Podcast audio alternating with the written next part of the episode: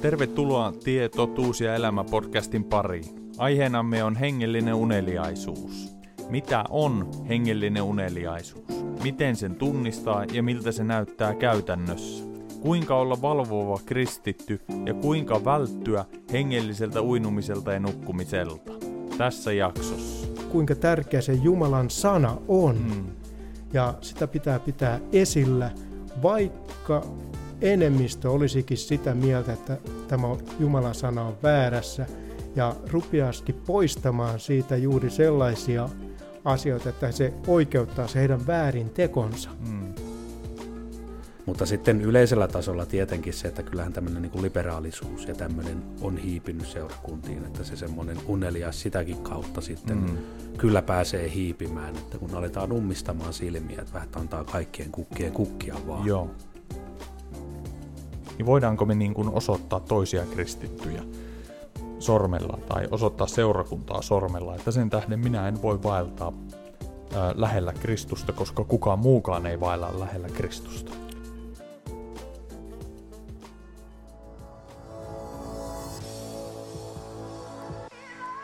Tervetuloa kahvipöydän ääreen, jossa ajatukset lentää ja sana on vapaa. Tämä on podcast, jossa käydään rennolla, mutta rohkealla otteella kristillisten aiheiden kimppuun. Me pyritään vilpittömällä mielellä löytämään Jumalan sanasta vastauksia, rohkaisua sekä lohdutusta avoimesti ja aidosti keskustelevalla tyylillä. Ihan tavallisena kristittyinä me halutaan kasvaa yhdessä kuulijoiden kanssa kohti syvempää Jumalan tuntemista. Tämä on Tie, totuus ja elämä podcast vilpittömästi etsien. Tervetuloa mukaan!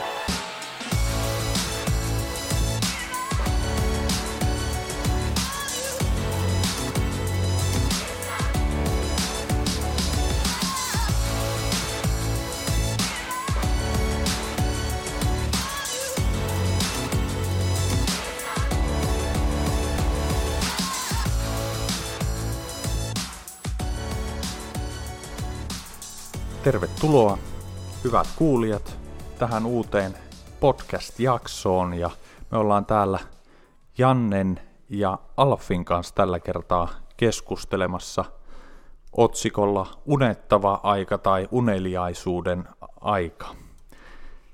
Kiva, kun miehet pääsitte taas mukaan. Kiitoksia, mukava taas olla täällä. Joo, mukava nähdä taas Janneakin pitkästä aikaa ja tietysti Joni, että kiitos kun saadaan olla mukana. Joo, mahtava homma. Mahtava homma, kun tuota, olette, olette tässä mukana ja ollaan tässä miesten kanssa yritetty saada teemaa niin sanotusti haltuun ja monenlaisia ajatuksia tässä vaihdettu ja nyt olisi tarkoitus saada tänne ää, nauhoitet, nauhoitetussa muodossa tätä, tätä teemaa. Minkälaiset ajatukset näin niin kuin Jannella ja Alfilla on nyt tähän jaksoon lähdettäessä? Aika nöyrät.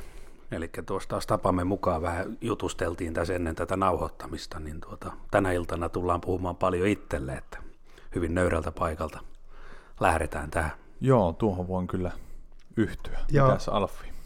Se just, että nyt on suhteellisen helppo puhua, kun ei tarvitse puhua sellaista niin kuulopuheita, vaan on ihan omakohtaisiakin asioita, että nämä on varmaan jokaiselle uskoville läheisiä asioita. Niin, joo, kyllä. Uneliaisuus. Niin, sitten jos tota, lähdetään määrittelemään yhdessä tai niin kuin miettimään tätä, tätä teemaa, uneliaisuus, niin minkälaisia asioita teille tulee, voitte ihan vapaasti tässä niin kuin kertoa, että mitä, mitä teille tulee mieleen ja mitä, mitä se teille niin kuin puhuu? No tulee tietysti mieleen se, että mitä se uneliaisuus nyt on sitten, niin että eihän semmoinen unelias ihminen tai nukkuva ihminen, niin se ei tiedä, mitä tapahtuu ympärillä ja, ja se on välinpitämätön ja ei sitä kiinnostakaan sitten semmoinen unelias ihminen. Niin, ja saattaa justiin tämän ajan murheet ja huoletkin viedä siihen uneliaisuuden tilaan, että jää niin kuin se tärkein asia sitten niin kuin taka-alalle. Aivan, aivan, kyllä. Mitäs Janne, jos puhutaan henge, hengellisestä uneliaisuudesta tai kristittyjen, kristityt on niin sanotusti unten mailla, niin mitä se sulle puhuu?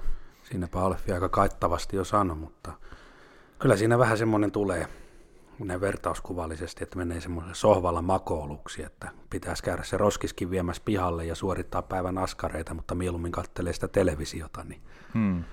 vähän sama niin kuin tuon uskon elämän kanski, että sitten äkkiä jää se raamatulluku ja muu ja keksii aina jotain muuta tekemistä. Niin. Kattelee Netflixiä tai lukee päivän lehteä ja eihän niissäkään mitään pahaa ole, mutta se, että jos se sitten menee sen vaarlaan sen sanan edelle, että se unohtuu, niin hmm. se on taas niitä tämän maailman ohdakkeita. Kyllä. Ai. Joo, kyllä, just näin.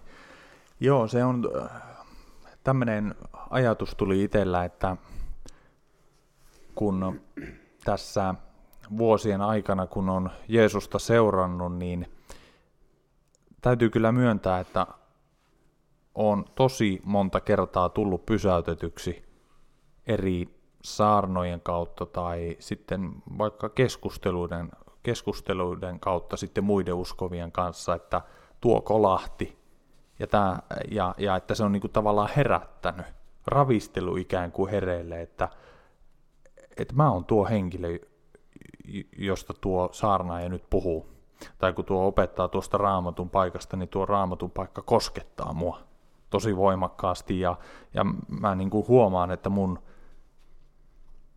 että niin kuin mun tulee niin kuin tässä, tällä osa-alueella omassa elämässä niin kuin tehdä töitä ja tehdä muutosta, ja Jumala osoitti juuri sanansa kautta ja pyhän hengen vaikutuksen kautta, että Joni, tämä koskettaa sinua. Niin onko teillä tällaisia kokemuksia? Kyllä se Jumalan sana on niin kuin peili, että siellä on hyvä käydä ja pitää saada sitä Jumalan sanaa, että kuinka me muuten voitaisiin tietää, kuinka meidän tulee tuota, toimia ja koska me ollaan niin oikealla tiellä pysytään. Ja vain se Jumalan sana pitää meidät hereillä, kun tämän uneliaisuuden vastakohta olisi niin valvominen. Joo. Että täytyy valvoa sitä omaa tilaansa ja pitää yhteyttä Herraan siellä arjenkin keskellä, että ei pelkästään vain sunnuntaisin, vaan niin kuin me ollaan täällä ennemmin tätä lähetystä juteltu, kun justi siellä, että ihan arki, arjen keskellä ja ennen kuin me mennään tekemään niitä työtehtäviä siellä, niin kerrotaan siitä Herralle, että mihinkä me ollaan menossa ja me nyt tarvittaisiin apua, että auta mua tässä asiassa ja niin kuin oli puhetta siitä, niin Herra auttaa. Ja Herra oikein tykkää, kun me pidetään hänen tällä lailla yhteyttä. Joo, aivan, aivan. Kyllä. Joo, mulla on tuo, puhunkin ohdakkeesta äsken, niin tuota, se kylvä ja vertaus on semmoinen, mikä aika usein kun se lukee, niin se kolahtaa kohdalle. Ja mm. Omalla kohtaa tuntee yleensä olevan siellä ohdakkeessa, että se Raamattu jäi nyt kotia, mutta muistaakseni se oli näin, että tämän maailman murheet ja mm. viettelykset tukahduttaa, Joo. jos en mä ihan väärin muista. Joo. Niin sitä äkkiseltään katsoa, että se saattaisi olla vain semmoisia niin ikäviä asioita, mutta mä oon ymmärtänyt, että siinä on kyse yhtä lailla myös ihan positiivisista ja arkipäiväisistä asioista. Eli Kyllä.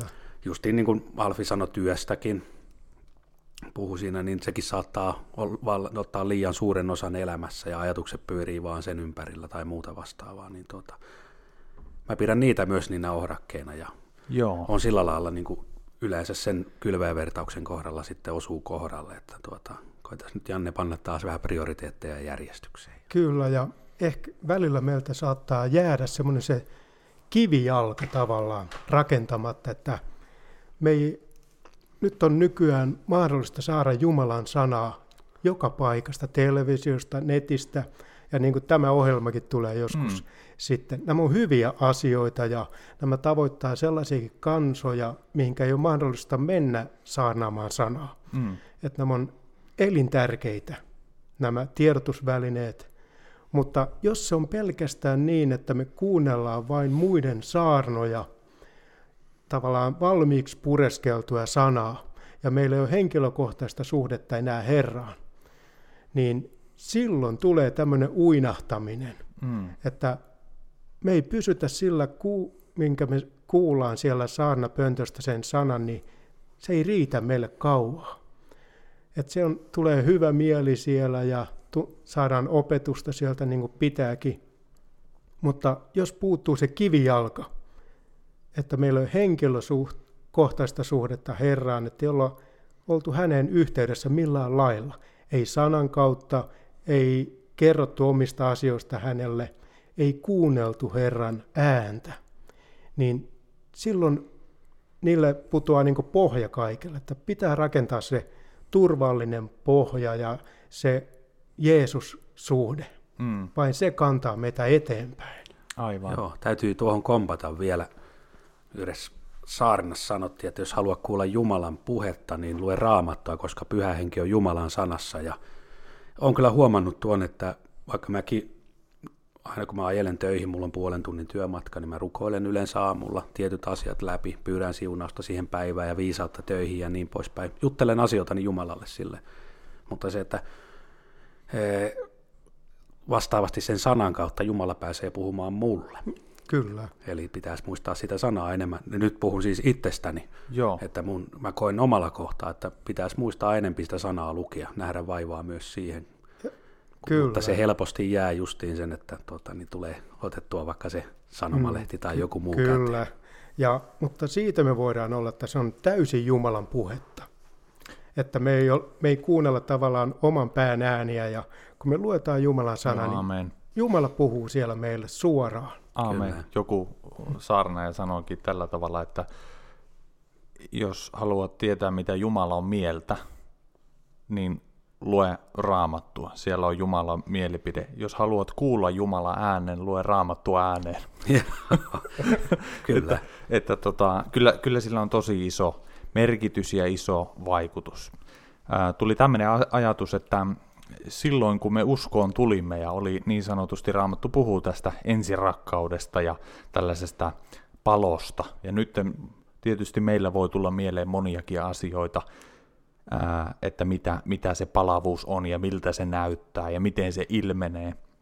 Mutta mä ajattelisin näin, että yksinkertaisimmillaan se on sitä, ei, ei välttämättä sitä näkyvää karismaattisuutta tai, tai hyppimistä ja, ja ulkoista innokkuutta, koska se on, mä ajattelen, että se on ihan niin kuin persoona kysymys. Meitä on erilaisia, erilaisia persoonoita erilaisella karismalla, mutta se, että enemmänkin se palavuus on sitä sydämen asennetta suhteessa Kristukseen, suhteessa Jumalan sanaan, että löytyykö sieltä sellainen niin kuin kunnioitus, syvä kunnioitus ja rakkaus Jeesuksen, ja siihen ei välttämättä liity edes mitään tunteita tai mitään suuria väristyksiä.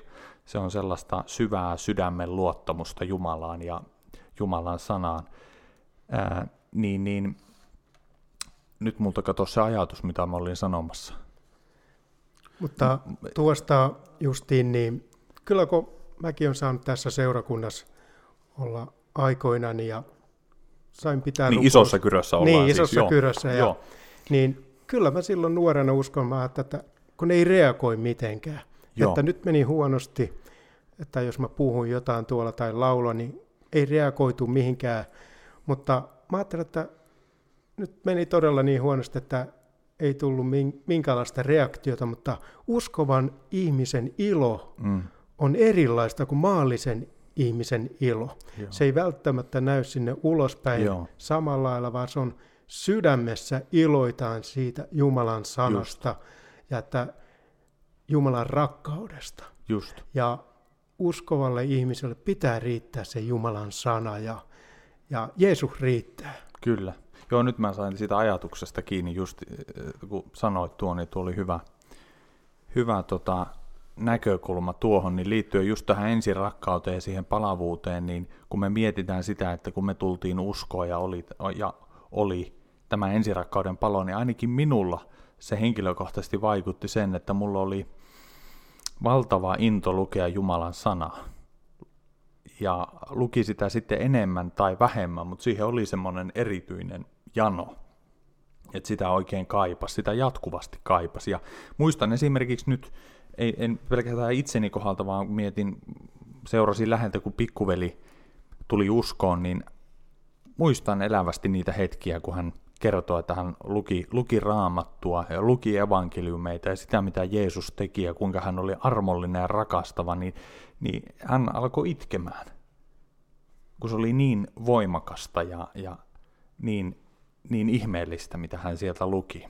Ja tuo sana, sana oli niin kuin elävä ja samoin kuin mietin omalla kohdalla, niin, niin silloin tuo sana oli tosi tärkeä ja mä ajattelen, että ää, Jumala haluaa meissä vaikuttaa sen, että mitä Alfi tässä niin kuin toit, niin että tämä Jumalan sana olisi meille, meille semmoinen niin kuin rakas ja tärkeä asia. Ja uskon, että Jumala haluaa tätä meissä vaikuttaa ja Pyhä Henki haluaa tällaista meissä vaikuttaa. Miettikää vanhoja, vanhoja uskovia, niin, jotka vuosikymmeniä on seurannut Jeesusta ja edelleen heistä oikein huokuu se, että he lukee päivittäin Jumalan sanaa ja on tekemisissä Jumalan sanan kanssa. Ja mä uskon, että tämä on ihan mahdollista meille jokaiselle. Se ei tarkoita nyt tiettyjä määriä, mutta tavallaan se sydämen jano ja halu siihen Jumalan sanaan, niin, niin, niin se, on, se on tärkeä asia meidän kristittyjen elämässä ja uskon, että tämän, tämän Jumala haluaisi meidän jokaisen kohdalla niin kuin tuoda äh, niin kuin eloon meidän elämässä.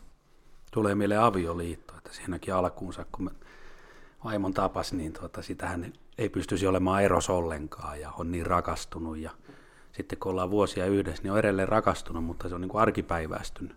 Asioita pitää joskus liian selvinä, itsestään selvinä ja niin kuin avioliittoakin pitäisi välillä huoltaa ja sillä että se on molemmin puolista se suhde, niin samahan se on täskin, että Kyllä. ainakin omalla Joo. kohtaa huomaa, että se käyttäytymismalli on vähän sama, että ei se omakaan rakkaus Jumalaa varmaan ole minkään hävinnyt tai se huonompi, mutta se semmoinen keskinäinen suhde justiin, siihen pitäisi välillä vähän panostaa omaltakin puolelta. Joo, kyllä. Kyllä, kyllä. kyllä.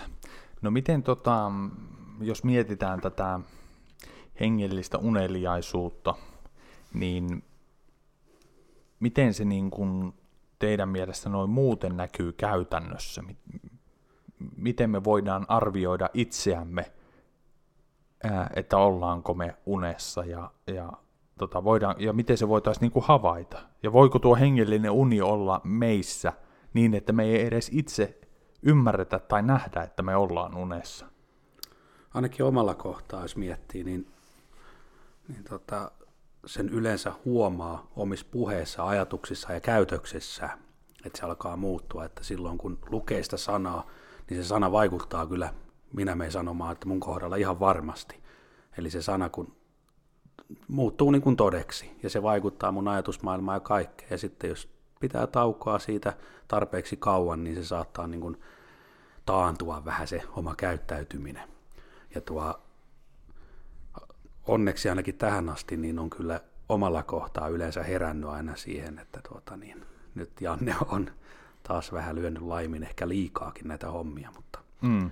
mutta tuota, se on sitä Jumalan armoa sekin, että Joo. tärkeähän on kuitenkin muistaa, että tämä ei ole suoritususkonto, Aivan. että me eletään armon alla, mutta, mutta niin kuin sanoin, että niin kuin avioliittoakin pitää huoltaa, niin kyllä tässäkin silti on niin kuin Kyllä. parempi pitää itsestään vaaria lukia sitä sanaa, jolloin se auttaa pysymään sillä oikealla tiellä.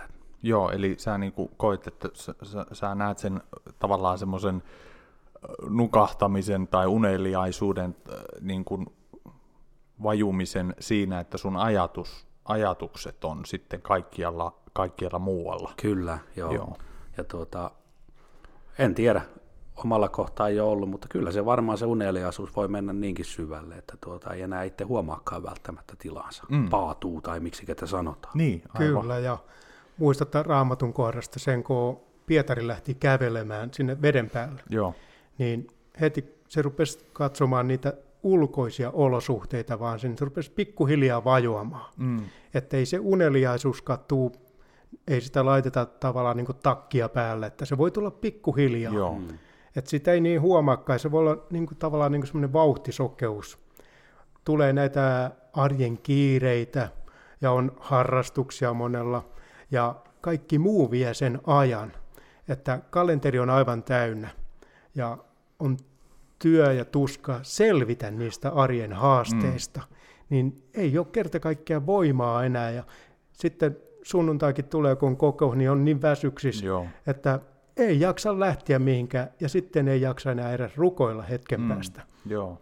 Niin silloin, just niin kun tulee tämmöinen väsyminen ja tällainen kiireen takia, niin seurakunta ja seurakuntalaiset onkin se elintärkeä ympäristö, mihinkä pitäisi jaksaa mennä silti kuulemaan sitä Jumalan sanaa ja olla yhteydessä toisiin uskoviin, niin se on virvoittavaa se Joo. Jumalan sana ja toisten uskovien seura myös. Aivan. Hyvä pointti tuo, tai tarkennus, että juurikin, että ei se nyt ole niin, että jos jonain päivänä jää raamatuluku välistä, niin heti nukutaan vaan justiin noin, että se on pitempi prosessi. Joo, tekeekö se siitä sitten niin kuin tavallaan salakavalaa ja vaarallistakin? Ehkäpä joo, ja, ja tota, niin kyllä mä näkisin, että parasta olisi meille jokaiselle, jos me pystyttäisiin joka päivästä raamattua lukemaan. Se mm. auttaisi paljon tähän asiaan, ja, ja se mun mielestä kyse ei ole silloin lakihenkisyydestä, vaan määrätietoisuudesta. Eli jos sen ottaa tavaksi, että sä luet joka päivä vaikka tietyllä kellon luemalla, niin sun on helpompi sitä toteuttaa.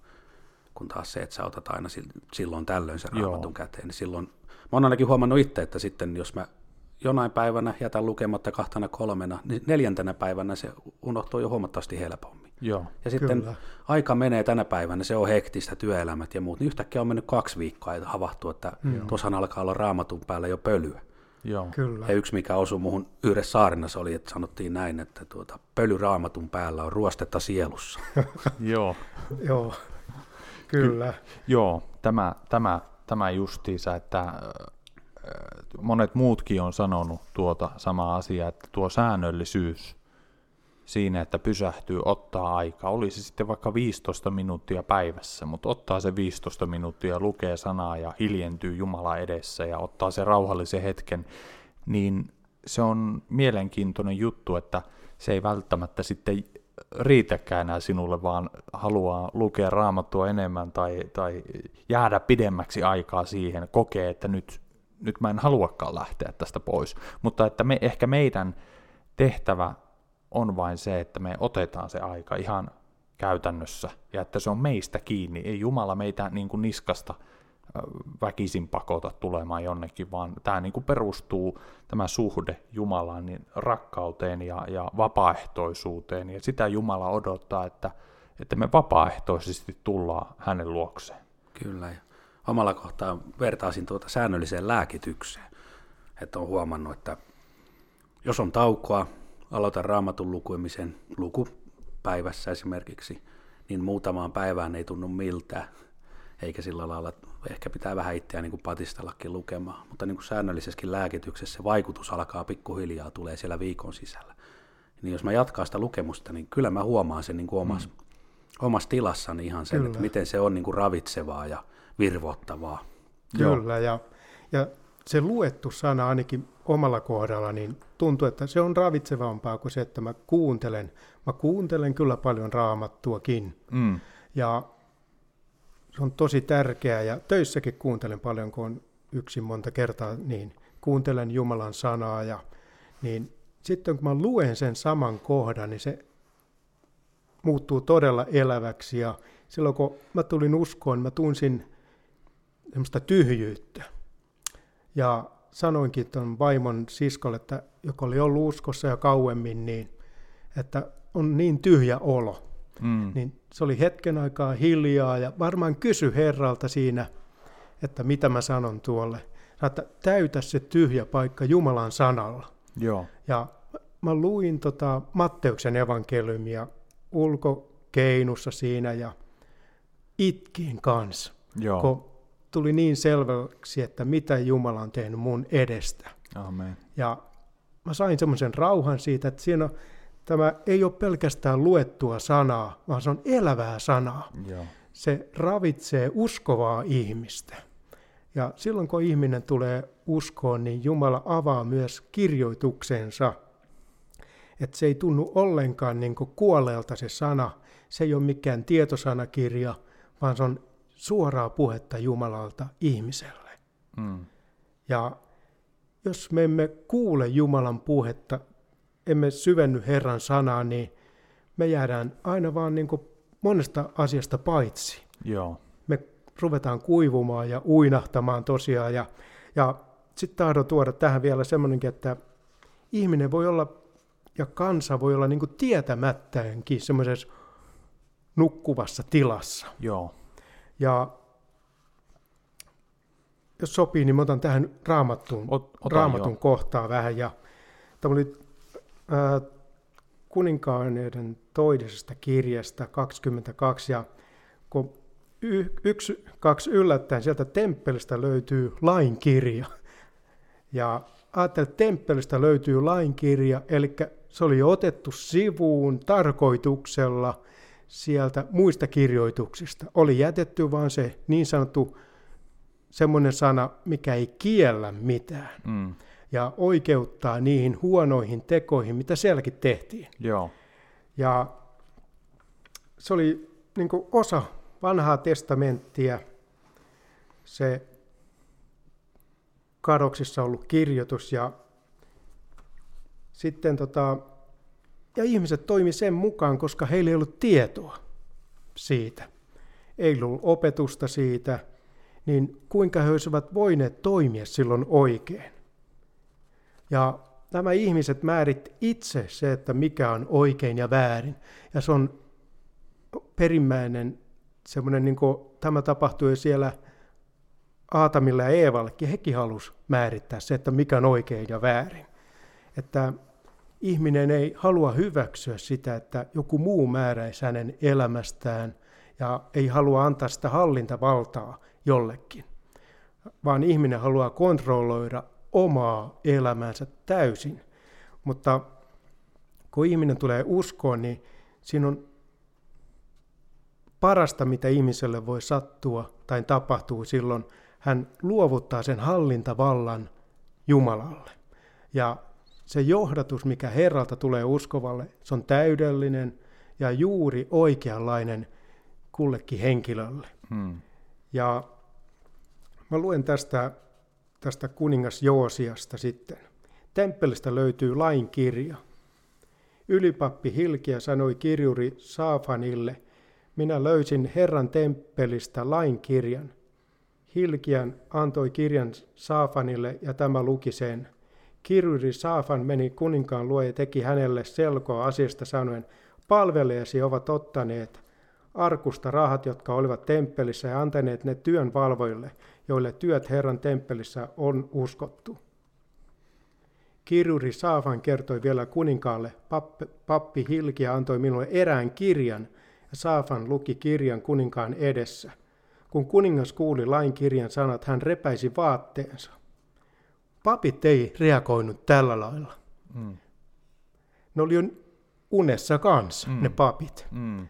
Ja tämä oli suuri järkytys sille kuningas Joosialle, että tällainen on pimitetty häneltä, Joo. totuus. Ja se säikähti, että nyt Jumala on tota, vihainen heille justiin tästä, tämän takia, kun ei ole otettu huomioon tätä Jumalan sanaa. Ja ne oli tehnyt syntiä Herraa vastaan aivan sumeilematta. Mm. Ei, ei ollut minkäänlaista käsitystä siitä. Ja ne oli ollut vailla justiin tätä tärkeää Jumalan johdatusta. Että Jumalan kiellot ja neuvot, niin ne ei ole semmoista niin kuin ihmisille kiusantekoa, vaan on suuntaviittoja. Koska me tarvitaan niitä. Mm. Ikävä kyllä. Ihminen, ihmisessä ei ole itsessään tällaista viisautta. Ja sitten tämä Joosia puhdistaa Jumalan palveluksen. Ja se poistaa sieltä, justi mä luen tästä raamatusta, niin kaikki esineet, joita oli tehty Paalille ja Aseralle ja kaikelle taivaan joukoille. Sitten Joosia pani viralta epäjumalien, epäjumalien papit, jotka Juudan kuninkaat olivat asettaneet polttamaan uhreja uhrikukkuloille. Sitten polttivat uhreja Paalille, auringolle, kuule, eläinradan tähtikuvioille ja kaikille taivaan joukoille. Hän hajotti uhripaikat, että niihin ei ollut niin paluutakaan. Se tuli semmoinen perusteellinen hmm. puhdistus hmm. niistä. Ja hän hävitti ne hevospatsaat, jotka Juudan kuninkaat olivat pystyttäneet auringon kunniaksi Herran temppelin sisäänkäynnin luo. Et niitä oli siellä temppelissäkin, näitä epäjumalan patsaita. Ja siellä oli niinku semmoinen, että kaikki uskonnot kävi ja kaikkia palvottiin samassa paikassa. Mm. Mutta Jumala ei hyväksynyt tätä. Mm. Ja tämä Joosia teki siitä parannuksen ja hävitti ne, mutta siinä nähdään, kuinka tärkeä se Jumalan sana on. Mm. Ja sitä pitää pitää esillä, vaikka enemmistö olisikin sitä mieltä, että tämä Jumalan sana on väärässä, ja rupeasti poistamaan siitä juuri sellaisia asioita, että se oikeuttaa se heidän väärin tekonsa. Mm. Että Jumalan sana on se, millä me saadaan tota, pysyttyä, pidettyä niin se ohja käsissä ja, ja se olisi hyvä lähteäkin tuolta ylhäältä, että ihan täältä Suomen näistä päättäjistäkin, mm. että hekin löytäisivät tämän Jumalan sanan, niin he sais huomata sen, kuinka helppo on luotsata tätä Suomia pysymään oikealla raiteella. Että ei olisi pelkästään semmoista kirjaviisautta, vaan siinä olisi Jumalan viisaus mukana siinä. Aivan, aivan. Joo, ja Joo. se on niin kuin tuo pointtihan on mun mielestä siinä, että meidän ei tarvitse lukea raamattua sen takia, että Jumala pelastaisi meidät sen takia, että me luetaan sitä, Joo. vaan lukea raamattua sen takia, että se antaa meille ohjeet ja auttaa pysymään oikealla tiellä. Että tuossa kun puhuit, niin mulle tuli mieleen taas semmoinen vertaus niin kuin liikennesäännöistä, että kun mä ajelen tuolla autolla, niin siellä on nopeusrajoitukset, väistämisjutut ja muut, mä tiedän kuinka siellä ajetaan, ja silloin ei törmäillä mihinkään.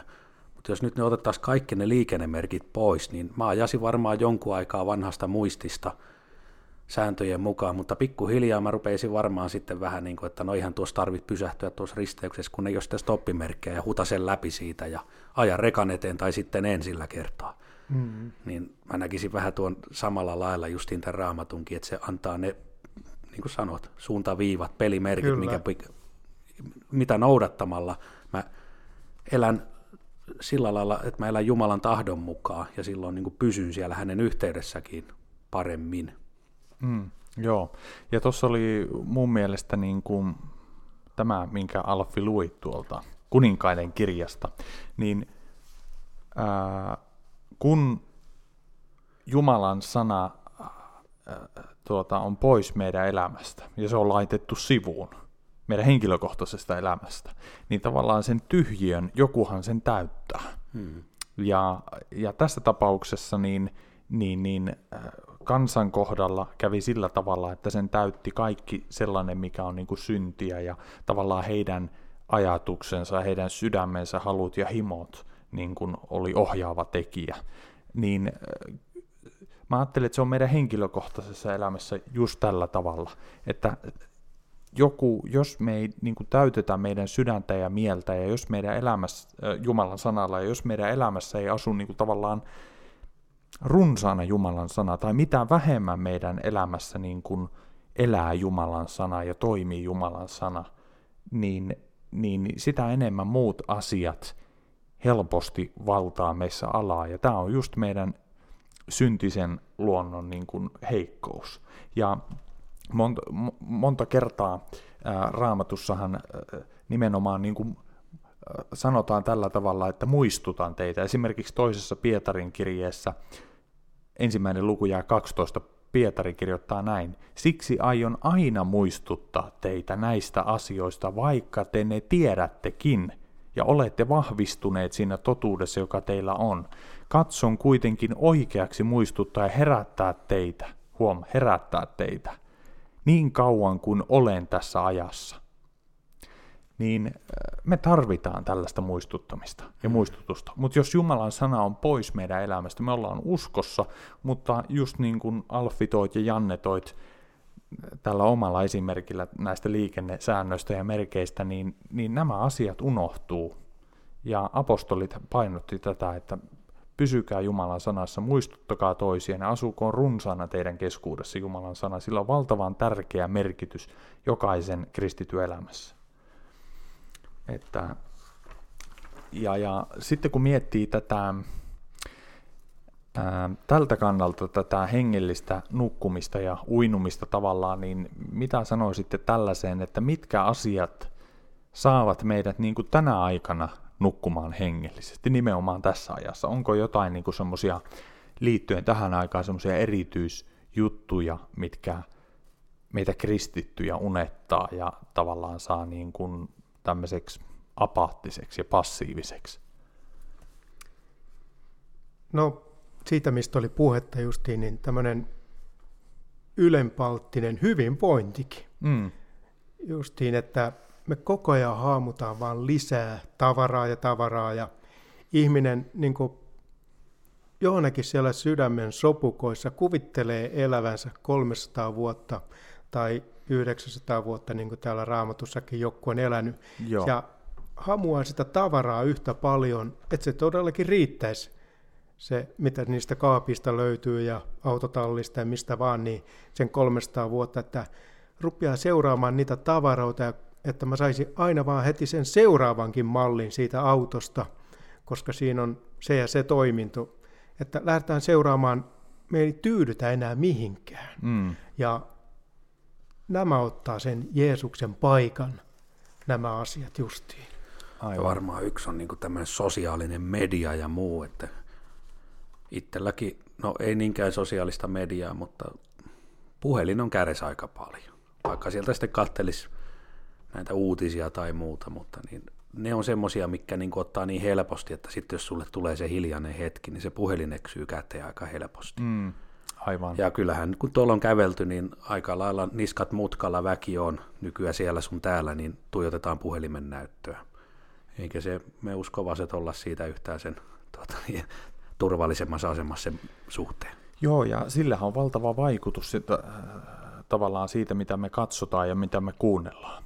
Ja niin kuin me tiedetään raamatun perusteella, että mitä tämän maailman, sanotaan nyt sosiaalinen media ja tämän maailman kanavat, mitä tulee äh, kaikista eri laitteista, niin en, en minä näe sitä, että ne jollain tavalla meitä voisi rakentaa hengellisesti. Päinvastoin ne äh, salakavallasti niin kuin vie meitä koko ajan niin kuin kauemmaksi ja kauemmaksi Jumalan tuntemisesta. Et nimenomaan kun ollaan tässä puhuttu Jumalan sanasta, niin Jumalan sana vie meidät Jumalan tuntemiseen. Se on todella tärkeä asia. Mm. Mutta sitten mitä enemmän me ollaan niin kuin somen kanssa tekemisissä ja sarjojen kanssa tekemisissä ja muuta, niin sieltä tulee, sieltä tulee pimeyttä ja syntiä enemmän tai vähemmän. Ja sitten kun me täytetään meidän sydän ja meidän ajatukset ja, ja meidän niin kuin aika, vapaa-aika tällaisilla asioilla, niin kyllä mä ajattelen, että ei minun tarvitse ihmetellä, että miksi mä koen, että mä oon joutunut kauemmaksi Jumalasta, että mä oon hengellisesti unessa ja, ja hengellinen elämä on vaikeaa, koska mä oon täyttänyt oman sydämeni ja vapaa-aikani kaikilla tällä. Kyllä. Että tota... Et siinä rupeaa sitten lähestymään sitä entistä ihmistä. Joo. Että siinä jää hengellinen elämä sitten varjoon ja rupeaa ne ajatuksetkin tulee samanlaiset kuin on ollut ennen uskontuloa. Joo. Ja niin kuin Jannekin sanoi, että myös käytökseen se rupeaa sitten niin. ilmentyy, että suhtautuu asioihin tota, semmoisesti niin lihallisesti, että Joo. ei tule enää kysyttyä hetken päästä neuvoa Herralta. Ja, Joo. ja meidän on kumminkin se pyhä henki, joka meissä on, niin me, kaikki muut, niin kuin sanot, niin muut asiat vie tilaa Herralta sitten mm. sydämestä. Joo. Joo. Ja, ja tuohon niin kuin liittyy justiinsa se, että äh, tähän uneliaisuuteen, että me ei enää sanotaan nyt näin voimakkaasti, että me ei enää välttämättä vihata niitä asioita, joita me vihattiin silloin, kun me oltiin uskossa, siis pahoja asioita. Mm. Raamattu sanoi, että vihatkaa pahaa. Niin me ei välttämättä tiettyjä pahoja asioita enää osata edes vihata, mitä me aikaisemmin kartettiin ja pidettiin niin kuin huonoina mm. juttuina. Ja tämäkin on yksi semmoinen, mitä on hyvä niin kuin meidän jokaiseen minunkin miettiä omassa elämässä, että että tota, totta kai, no, tämäkin on moni, monitahoinen juttu, että sitten, että meissä voi olla tietysti sellaista, miten sen sanoisi, miten se sanoisi, sellaista herkkyyttä, joka, joka että me niin kuin koetaan jotkut asiat syntinä, vaikka ne ei ole syntiä. Ja näin totta kai tulla tasapaino siihen, että mikä on syntiä, mikä on pimeyttä ja mikä on paha ja mikä ei, niin kuin tehdä selvä ero niiden asioita. Esimerkiksi harrastukset ja omaisuuden omistaminen näin yleensä ei se ole syntiä, mutta se meidän sydämen asenne niihin. Joo. Että tota, ja tässä David Wilkersonin äh, kirjassa tämmöinen, äh, tämä on siitä näkykirjasta, näkykirjasta yksi kohta, missä, mutta, ja tämä on tota, siitä näkykirjasta, tämä on joku uudempi painos nimellä Ennustus, ja David Wilkerson kertoo tavallaan niin kuin kokemuksestaan tai näystään, jonka Jumala hänelle antoi niin kuin liittyen lopuajan kristi, kristityistä. Ja tässä niin kuin Jumala sanoo paholaiselle, että oletko pannut merkille lopun ajan kristityt, miten nuhteettomia, miten rehellisiä, miten Jumalaa pelkääviä, Kristusta rakastavia he ovat. Ja sitten paholainen sanoo Herralle, että ota pois se aitaus, jonka olet rakentanut hänen ympärilleen. Job ei olisi hylännyt sinua köyhyydessään, mutta sinun ei tarvitse muuta kuin lisätä ja siunata kaikkia viimeisen ajan kristittyä yli kaiken sen, mitä Jopilla oli, ja saa nähdä, mitä tapahtuu. Anna heille kaikille omaisuutta yltäkylläisesti niin kuin Jopille. Rakenna heille hienot uudet kodit, anna heille hienoja autoja, rahaa ja kaikenlaisia laitteita niin paljon kuin he tarvitsevat. Hukuta heidät asuntovaunuihin, veneisiin, ulkomaanmatkoihin, hienoihin vaatteisiin, eksottisiin ruokiin, maatiloihin ja säästötileihin. Saat nähdä, kuinka käy viimeisille kristityillesi, kun heistä tulee kylläisiä, rikkaita, kun he saavat lisää tavaroita ja kun he eivät enää tarvitse mitään. He hylkäävät Jumalaa ja heistä tulee itse keskeisiä. Ja niin kuin David Wilkerson tässä niin kuin koki, että näinä viimeisinä aikoina, niin hyvinvointivaltioissa meille, niin kuin täällä Suomessa, niin meillä kaikkein suurimpana niin kuin haasteena, kompastuskivenä ja jopa syntinä on se, että, että meidän vapaa-aika ja meidän, täyttö, meidän vapaa-ajan täyttää kaikki se, mitä tämä maailma tarjoaa, ja meidän sydämen täyttää tämän maailman omaisuus ja huvit ja viihteet. Mm. Ja tämä on sellainen, sellainen niin kuin asia, mikä itseäni on pysäyttänyt. Ja sitten tässä niin kuin tuodaan myös se puoli, että tässä sanotaan tällä tavalla mm, tässä kirjassa, että näin tuhansien kristittyjen istuvan teattereissa ja asettumaan alttiiksi häpeällisille esityksille, joita he kerran vihasivat. He rakastavat kyllä Jumalaa, mutta he rakastavat nautintoja vielä enemmän. He eivät oikeastaan ole syntisiä Jumala edessä, ainoastaan vieraita hänelle. Heillä on niin kiire keinuessaan mukana vauhdissa ja yrittäessään elää vapautunutta kristillistä elämää, että he eivät edes tiedä, miten he ovat muuttuneet ja millaisiksi he ovat tulleet. Ja tässä on justiinsa se, että se vaara, että me ei välttämättä edes nähdä, kyetä näkemään sitä, että miten me ollaan muuttunut ja ja miten me ollaan niin kuin ajauduttu kauemmaksi Jumalasta. Tulevaisuuden synti on vapaa ja väärinkäyttö, David Wilkerson kirjoittaa. Kysymys ei ole loman ottamisesta eikä harrastuksista.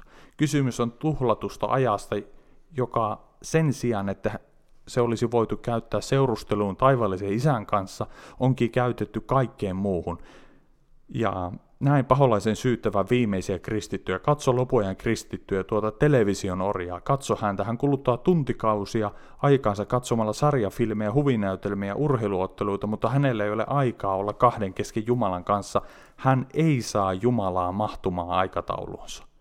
Lopuajan kristityt, jotka elävät paljon lähempänä Kristuksen tulemusta kuin ensimmäiset kristityt, viettävät kaikkein vähiten aikaa hänen kanssaan. Ja mun täytyy sanoa, että tämä koskettaa, koskettaa niin kuin minua ja uskon, että tämä koskettaa meitä kaikkia tässä ajassa. Kyllä. Että me eletään ja me nähdään, että me eh, niin kuin raamatun perusteella ja merkkien perusteella, että koko ajan ollaan lähempänä ja lähempänä Kristuksen paluuta ja me huomataan omasta elämästä, että me vietetään vähemmän ja vähemmän ja vähemmän aikaa Jumalan kanssa. Tuo on kyllä osuva ja se on kirjoitettu kuitenkin koska? 90-luvulla vai oliko vielä vanhempi? Niin, tämä taitaa olla, onko tämä 80- vai 90-luvulla sitten niin kuin saatu, saatu tämä äh, näky. Tässä on mutta, osa uutta ja osa vanhaa, mutta, mutta joka on tapauksessa... tosiaan niin, kuin niin tätä päivää. Joo, eikö? Ja Kyllä. siis tämä median tarjonta, niin sehän on aivan, se, se on potenssiin seitsemän verrattuna vaikka 90-lukuun, että tota, niin kuin älypuhelimet, älypuhelimet nimenomaan, niin ne on niin kuin vanginnut meidät. Me ollaan äh, kristittyinäkin, niin me ollaan noiden näyttöjen orjia. Ja mä us, siis mulla on semmoinen ajatus, että kun mä mietin omaa, omaa vaellusta ja omaa elämää, niin se on tietoinen päätös. Tiedätkö, laittaa puhelin sivuun. Ja nyt mä otan sen 15 minuuttia, 30 minuuttia, tunnin Jumalan kanssa seurusteluun, kun tavallaan, että mä en ruoki tänä aikana itseäni YouTube-videolla tai Netflixillä tai uutisilla tai millään muulla kuin Jumalan sanalla. Ja, ja mä luulen, että tässä me niin kuin tarvitaan tänä aikana kristittyinä seurakuntina heräämistä. Kyllä, ja, ja seurakunnissakin varmaan olette joskus nähnyt. Tietenkin raamattusovelluksia on puhelimesta, joku katsoo sitä raamattua sitä puhelimesta, mutta kyllä siellä niin kuin penkeissä saatetaan katsoa jotain ihan muutakin kesken saarnan. Niin. Että kun se puhelin on mukana, niin se niin kuin tahtomattaankin se on siinä ja sitä räplätään. Että Joo, niin, että kun ollaan tultu niin se tunti kaksi hmm. olemaan Jumalan palveluksessa, seurakuntana palvelemaan Jumalaa, Kyllä. niin sinnekin tuoda, tuoda se tämän maailman viihde. Kyllä. Oli ja... ne sitten pelejä tai uutisia tai mitä hyvänsä. Niin ja joo. se ei ole iästä kiinni, että se koskee meitä vanhempiakin. Joo. Kyllä. Että se ei ole vain nuorten asia, että kyllä ne on meidän joka joka ikäisellä tuota, se on usein kädessä ja toki nyt senkin takia, kun se on työkalukin. Hmm. Mutta sitten siihen tottuukin herkästi, kun se on työkalukin, niin siinä on her- helppo sitten katsella muutakin asioita koko ajan. Joo, se kyllä. On niin kuin, nuo muukin asiat, mitä tuossa lueteltiin, eihän ne huonoja asioita. Niin. Ei puhelin ole huono asia, ei lomalla käynti eikä muu, mutta se on vain justiin se, että kuinka paljon se ottaa aikaa siitä niin. meidän elämästä. Joo, kyllä. Luopumus, josta Raamattu ennustaa. Raamattu kertoo siitä, kuinka tulee luopumus ää, ennen kuin ilmestyy antikristus. Ja minä ymmärrän sen näin, että se koskee nimenomaan niin kristittyjä ja seurakuntaa, koska, koska tota, kukaan muu ei voi luopua kuin, hmm. kuin uskovat. Ja tämä asia ja tämä teema pysäyttää minua mua itseä tosi voimakkaasti. Ja mä oon kysynyt itseltäni, että haluanko minä olla niiden joukossa, jotka, jotka luopuvat tavalla tai toisella, jotka, jotka niin kuin on unessa ja menee syvempään uneen ja eikä edes huomaa, kuinka, kuinka on niin kuin ajautunut omia himoja ja haluja ja oman syntisen luontonsa vietäväksi, niin, niin, niin mä haluan haastaa itseäni sillä, että, että mä kuuntelen Jumalan sanaa, kuuntelen saarnoja, on seurakunnan yhteydessä, tietoisesti teen töitä sen eteen, että minä en ole niiden luopuneiden joukossa. Niin tällaisilla ajatuksilla tämmöiseen, tällaiseen niin kuin teemaan, että miten te näette tänä päivänä ja tällä hetkellä, kun me rehellisesti katsotaan seurakuntaa nyt yleisesti, ei osoitella ketään tiettyjä henkilöitä, mutta yleensä katsotaan se, seurakuntaa ja seurakuntia nyt Suomessa, niin rohkaiseeko se meitä valvomaan vai rohkaiseeko se meitä nukkumaan? Helppo kysymys. Tota, en mä uskalla oikein nyt sanoa juuta niin. jaalta tuohon, Joo. mutta vähän pienemmässä mittakaavassa, niin se, että jokainenhan me ollaan itse yksin Jumalan edes lopuksi valintojemme kanssa vastataan niistä. Mm. Mutta kyllä tuota, niin tänä päivänä, niin kuin tässäkin nyt meitä on pöydän ääressä, niin tuota, aina me voidaan mun mielestä toinen toistamme tsempata. Joo. Että skarpataan ja pidetään kiinni näistä jutusta ja tämä on hieno tie, millä olla. Ja kyllä siihen seuraa löytyy, että nythän tämä korona-aika ja muu on tosin niin kuin haastava sen takia, että vielä vähemmän uskovat ihmiset näkee toisiansa. Mm.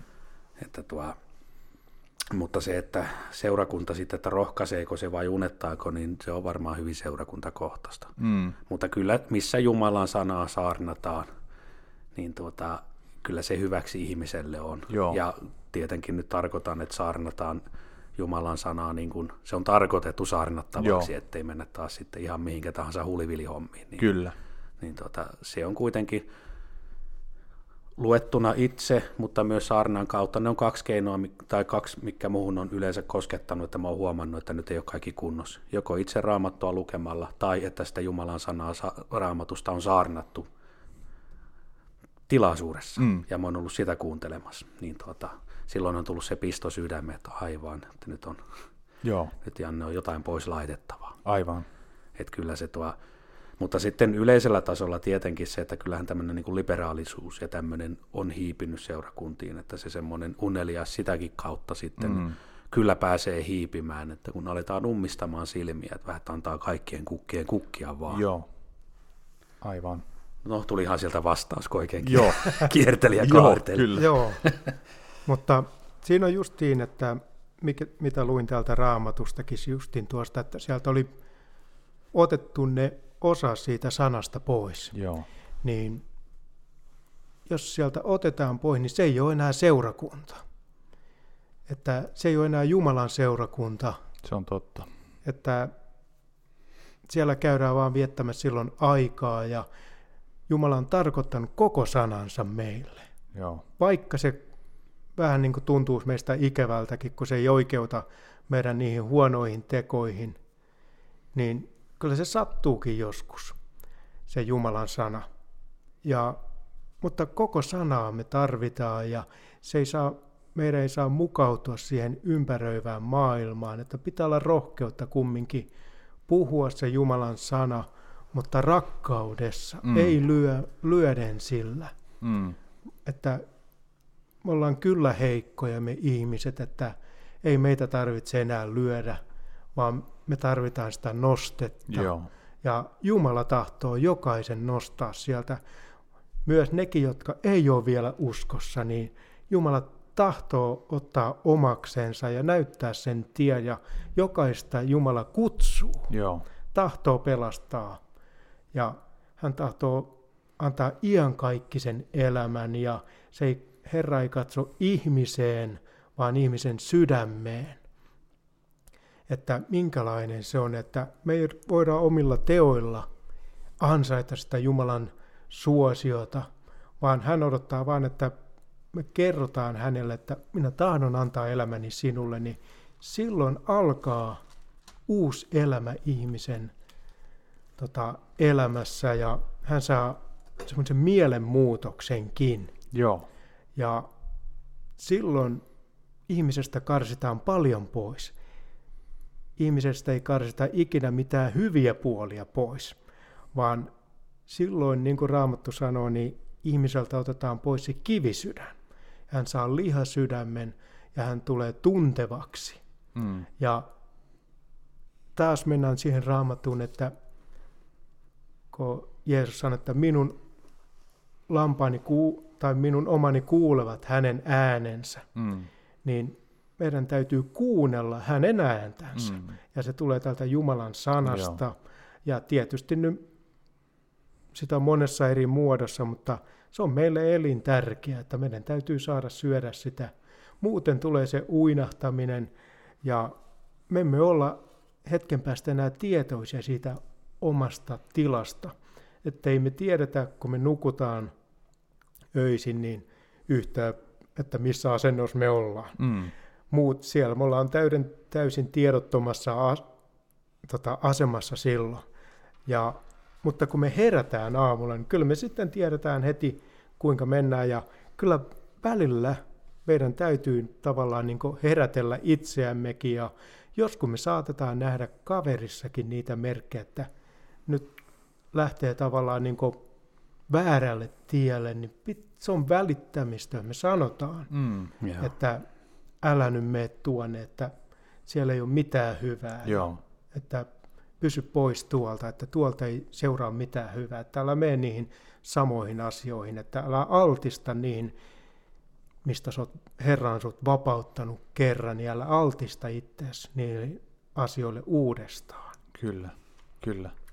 Joo, se on äh, tota, liittyen tähän ää, seurakuntien tilaan ja, ja tuota, siihen hengelliseen valveutuneisuuteen. Ilmestyskirjassa me nähdään Jeesuksen sanelemat kirjeet eri seurakunnille, ja siellä seurakunnat oli eri, tilo, eri erilaisessa tilassa. Jo, jotkut, muutamat seurakunnat, ää, Jeesus ei antanut heille minkäänlaista niin kuin, mm, tota, parannussaarnaa, vaan niin kuin kehotti heitä pysymään edelleen siinä sanassa ja kehui heitä ja sanoi, että te olette olleet uskollisia ja, ja te olette palvelleet hyvin, vaikka teidän voimanne on vähäinen ja niin edespäin. Mutta sitten oli kaikki muu, siellä oli seitsemän, seitsemän seurakuntaa, niin kaikki muut viisi seurakuntaa niin sai sitten nuhteita ja sai kehotuksen parannukseen aina eri syistä. Mutta nyt kun me mietitään sitä, että jos me nähdään meidän ympärillä, kuvitellaan nyt seurakunta X ja me kuulutaan tuohon seurakuntaan ja me nähdään siellä, että, että täällä ei valvota tai me koetaan, että jotenkin, että tämä seurakunta uinuu ja että täällä on semmoinen apatia. Ja, ja niin voidaanko me sitten syyttää muita kristittyjä ja seurakuntaa siitä, että, että sen, ta, sen takia minä nukun ja sen takia minun on vaikea pysyä uskossa, koska kukaan muukaan ei tunnu seuraavan Kristusta niin kuin palavasti. Niin voidaanko me niin kuin osoittaa toisia kristittyjä sormella tai osoittaa seurakuntaa sormella, että sen tähden minä en voi vaeltaa lähellä Kristusta, koska kukaan muukaan ei vailla lähellä Kristusta. No. Siellä oli ne tyhmät neitsyet ja viisaat neitsyet tulee raamatusta mieleen. Joo. Viisaallahan oli niitä lamppua, lampussa öljyä ja tyhmillä ei ollut, ja kun ylkä saapui, niin ne lähti sitten yritti sitä ostaa. Joo. Ja tuota, mun mielestä kaikki tyhmät neitsyet sai saman kohtalon siellä, ettei siellä ainakaan mainittu, että joku olisi sanonut, että mutta en minä hakenut, kun ei nuollakaan ollut. Mm. Että kyllä niin kuin mun käsittääkseni siinä ihan selkeästi jokaisella on se oma vastuu omista valinnoista ja tekemisistään, että ei voi mm. syyt. Se on ihan sama kuin tämä vanha, vanha tuttu lausahdus, että tuota, ei mun perheenjäsenet mene mun uskolla taivaaseen, vaan jokaisen pitää itse tehdä se ratkaisu. Mm, niin samahan aivan. se on näinkin päin. Aivan. Kyllä, ja muistetaan täältä Raamatun alkulehdiltäkin Aatem ja Eeva, ja niin Aatami syytti Eevaa, että kun Eeva antoi, otti ja antoi mulle sen omenan, että ei me voida syyttää sitä omasta hengellisestä tilasta, niin kuin Janne sanoi. Niin Joo. Ei muita, että kyllä meidän pitää olla vain nöyränä sen Herran edessä ja ensin hoitaa se niin sanotusti se oma tontti. Joo. Haasteellistahan se varmasti on, että jos näin vilpittömästi kokee, että täällä on luopumusta ja apatiaa ja, ja uinumista niin kuin seurakunnassa yleisesti, syystä tai toisesta, niin onhan se haasteellisempaa. Täytyy se niin kuin, niin kuin todeta, että varmasti on vaikeampaa, mutta se, että se ei ole mikään selitys sille, ettenkö minä voisi elää lähellä Kristusta ja Jumalan sana ja tahdon mukaisesti, että, että se ei ole, niin kuin, sitä ei voi käyttää tekosyynä millään mm. lailla, ajattelen mm. tällä tavalla. Tässä oli äh, liittyen tähän heräämiseen, niin kirje Sardekseen Jeesukselta, ilmestyskirja luku 3 ja 1, tai oikeastaan, äh, joo, ja yksi. Näin sanoo hän, jolla on Jumalan seitsemän henkeä ja seitsemän tähteä, minä tiedän sinun tekosi. Sinulla on se nimi, että elät, mutta sinä olet kuollut. Ja nyt tulee tämä herää valvomaan ja vahvista jäljelle jääneitä, niitä, jotka olivat jo kuolemaisillaan, sillä minä en ole havainnut tekojesi täydellisiksi Jumalani edessä. Muista siis, mitä olet saanut ja kuullut, noudata sitä tee parannus. Jos et valvo, minä tulen kuin varas, etkä sinä tiedä, millä hetkellä minä tulen luoksesi. Mulla niin kuin ajatuksena tässä on se, että se nukkuminen ja uinuminen, mitä syvemmälle se menee ja mitä pidemmälle me annetaan sen mennä, niin se vaikuttaa, tai sen lopputulos on hengellinen kuolema. Ja, ja, tuota, Kristu, ja mun mielestä niin tässä on rohkaiseva juttu se nyt meille kaikille liittyen tähän teemaan, kun tämä koskettaa meitä kaikkia, niin on se, että Kristus haluaa herättää meidät, jokaisen. Herää valvomaan ja vahvista jäljelle jääneitä niitä, jotka olivat jo kuolemaisillaan. Niin jos joku kuulija kokee, että mä oon hengellisesti unessa, mä oon ajautunut kauaksi Jumalasta, niin se rohkaisun sana on siihen, että Kristus haluaa ja kykenee uudistamaan kenet tahansa, mistä tahansa tilasta. Kyllä. Ja mä oon itse kokenut sen myös, että mä olin todella uinunut pitkään ja, ja olin jo itse koen, että mä oon ihan täysin, mun hengellinen elämä on täysin nolla. Mutta mut eräänä päivänä äh, sitten Jeesus kosketti mua henkensä kautta. Ja tapahtui hengellinen herääminen niin, että raamattu, rukous ja seurakunta tulivat rakkaiksi asio- asioiksi ja sitä kautta niin kuin pääsi jaloilleen. Mutta sitä edelsi sellainen hiljainen sydämen, tiedätkö, huokailu, että Jeesus auta minua. Mä en muista, puhuinko minä silloin niin kuin ääneen ja rukoilinko ääneen, mutta sisimmässä alkoi tulemaan sellaista kaipuuta, että Jeesus, mä haluan takaisin – sun luokse. Mä haluan takaisin sun yhteyteen. Mä haluan takaisin seurakunnan yhteyteen. Minä en halua elää kaukana sinusta enkä sinun sanasta. Ja että mä tiedän, että se on mulle parasta. Ja mulle tuli vähän semmoinen olo nyt, kun miettii tarkemmin, niin, niin kuin se tuhlaajapoika ää, vertaus, jossa, jossa tämä tuhlaajapoika meni kaukaisille maille ja tuhlaili ja törsäsi ja eli miten sattuu, niin hän niin kuin meni itseensä ja sanoi, että ei mun ole hyvä olla täällä mulla on nälkä, mulla on jano ja mulla on kaikki asiat huonosti ja, ja koki niin kuin sellaista puutetta, koki puutetta, niin, niin sitten hän päätti, että hän menee isän luokse ja haluaa niin kuin tulla takaisin, niin mulla on niin kuin samanlainen kaipuu nousi sisimmästä ja nyt siellä voi olla joku kuulija, joka kuuntelee, että, että sä koet, että sä oot kaukana ja tuntuu mahdottomalta tai tuntuu vaikealta päästä takaisin Jumalan yhteyteen. Joku on voinut olla vuosikausia niin kuin tuhlaaja pojan tai tuhlaaja tytön elämää viettänyt ja ollut kaukana Jumalasta, niin me halutaan tässä rohkaista, että Kristus haluaa herättää ja vapauttaa ja kykenee herättämään ja vapauttamaan hengellisesti ja, niin kuin, ja että se liekki voi syttyä, se uskon liekki, se ensirakkaus voi syttyä kenen tahansa elämässä uudelleen ja, ja nimenomaan, että Jeesus haluaa sen tehdä. Ei, muut, eihän Jeesus olisi Sar, Sardeksen seurakunnalla, hän olisi antanut sen olla. Mutta Jeesus sanoi, että herää valvomaan, herää valvomaan. Ja, ja se tarkoittaa meidän kohdalla sitä, että me tehdään se aloite Jumalan puoleen, että kun me lähestytään Jumalan, niin Jumala lähestyy meitä.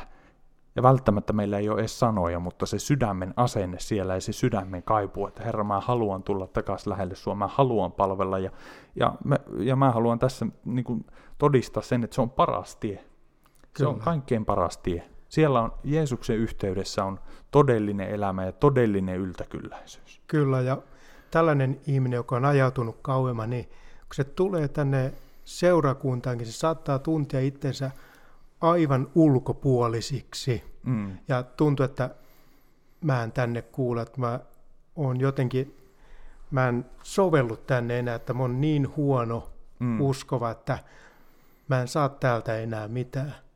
Mutta totuus on kumminkin, että sä kuulut seurakuntaan ja Jumala haluaa sut takaisin. Joo, kyllä. Ja kun muistatte raamatun kertomuksen sen, kun Jeesus puhdistaa sen temppelin. Joo. Jos sinne sydämeen on tosiaan kasaantunut sellaisia asioita, mitä ei pitäisikään olla, niin Jeesus mielellään puhdistaa ne ja Amen. ottaa sun sydämesi kokonaan haltuun. Amen.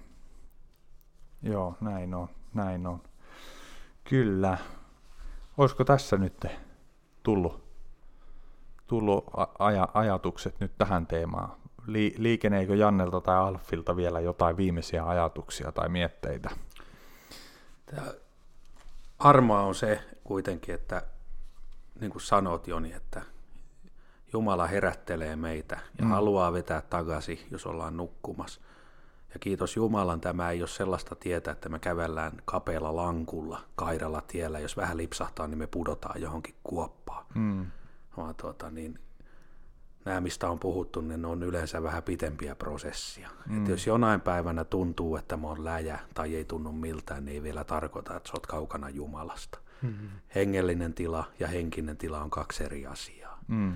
Joten siinäkin kuitenkin sellainen vapaus pitää olla, että ymmärtää se, että mä oon Jumalan lapsi. Joo, amen.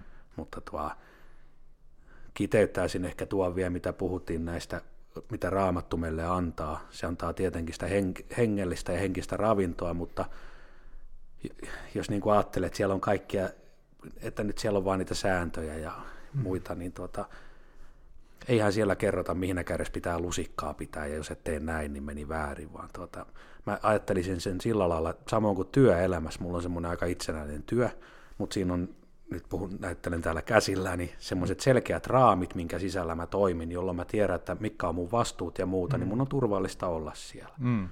Ja ihan samalla mun mielestä tässä uskonelämässäkin, niin ei me mennä niin kuin, että joka askel on määritelty ja saneltu, vaan meillä on se vapaus siinä kulkea, kunhan me pysytään niissä tietyissä raamissa. Ja silloin me voidaan hyvin henkisesti, hengellisesti, me ei vahingoiteta itseämme, me ei vahingoiteta toisia. Että tämähän on kuitenkin meille itselle parhaaksi tämä asia. Kyllä. Puhumattakaan siitä, että tuota, vaikka laiska on välillä, niin en mä voi ajatella elämää ilman Jeesusta ja Jumalaa. Että kyllä mä haluan päästä taivaaseen Joo. sitten, kun se aika tulee. Se on kuitenkin se päämäärä, että en mä halua jäädä sieltä pois. Juuri näin. Kyllä, ja Jumalalle on tärkeää justi se, että emme palvo muita jumalia. Joo. Että mitä mä oon lukenut raamatusta, niin se on niin kuin ensisijaisen tärkeä Herralle. Että Herra on siitä tarkka, Joo. että ei pidetä muita jumalia.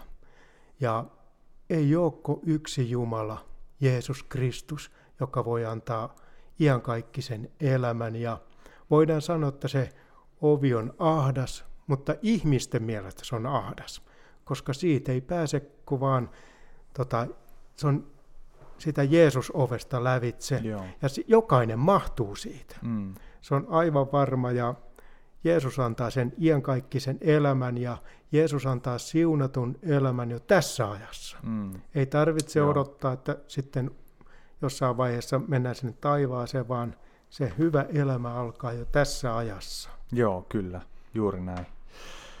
Joo, ja se, että jos siellä on joku kuulija, joka kokee myös niin, että mä oon liian syntinen tai mä oon liian huono tai mä oon liian paha, paha niin juuri sen tähden Jeesus Kristus, Jumalan poika, meni ristin puulle, uhrasi itsensä ja vuodatti verensä meidän edestä. Niin että oli synnit kuinka syviä tai pimeitä tahansa, niin Kristuksen veri puhdistaa ihan jokaisen ihmisen, jotka tulee hänen luokseen parannusta tehden, niin että meistä tulee lunta valkeampia, villaa val, val, valkeampia ja me saadaan omistaa lahjavanhurskaus, Kristuksen vanhurskaus, joka tarkoittaa sitä, että me ollaan hyväksytty, hyväksytty ja täysin kelpaavia Jumala edessä. Missä synti on suureksi tullut, siellä armo on ylen Joo, amen, amen.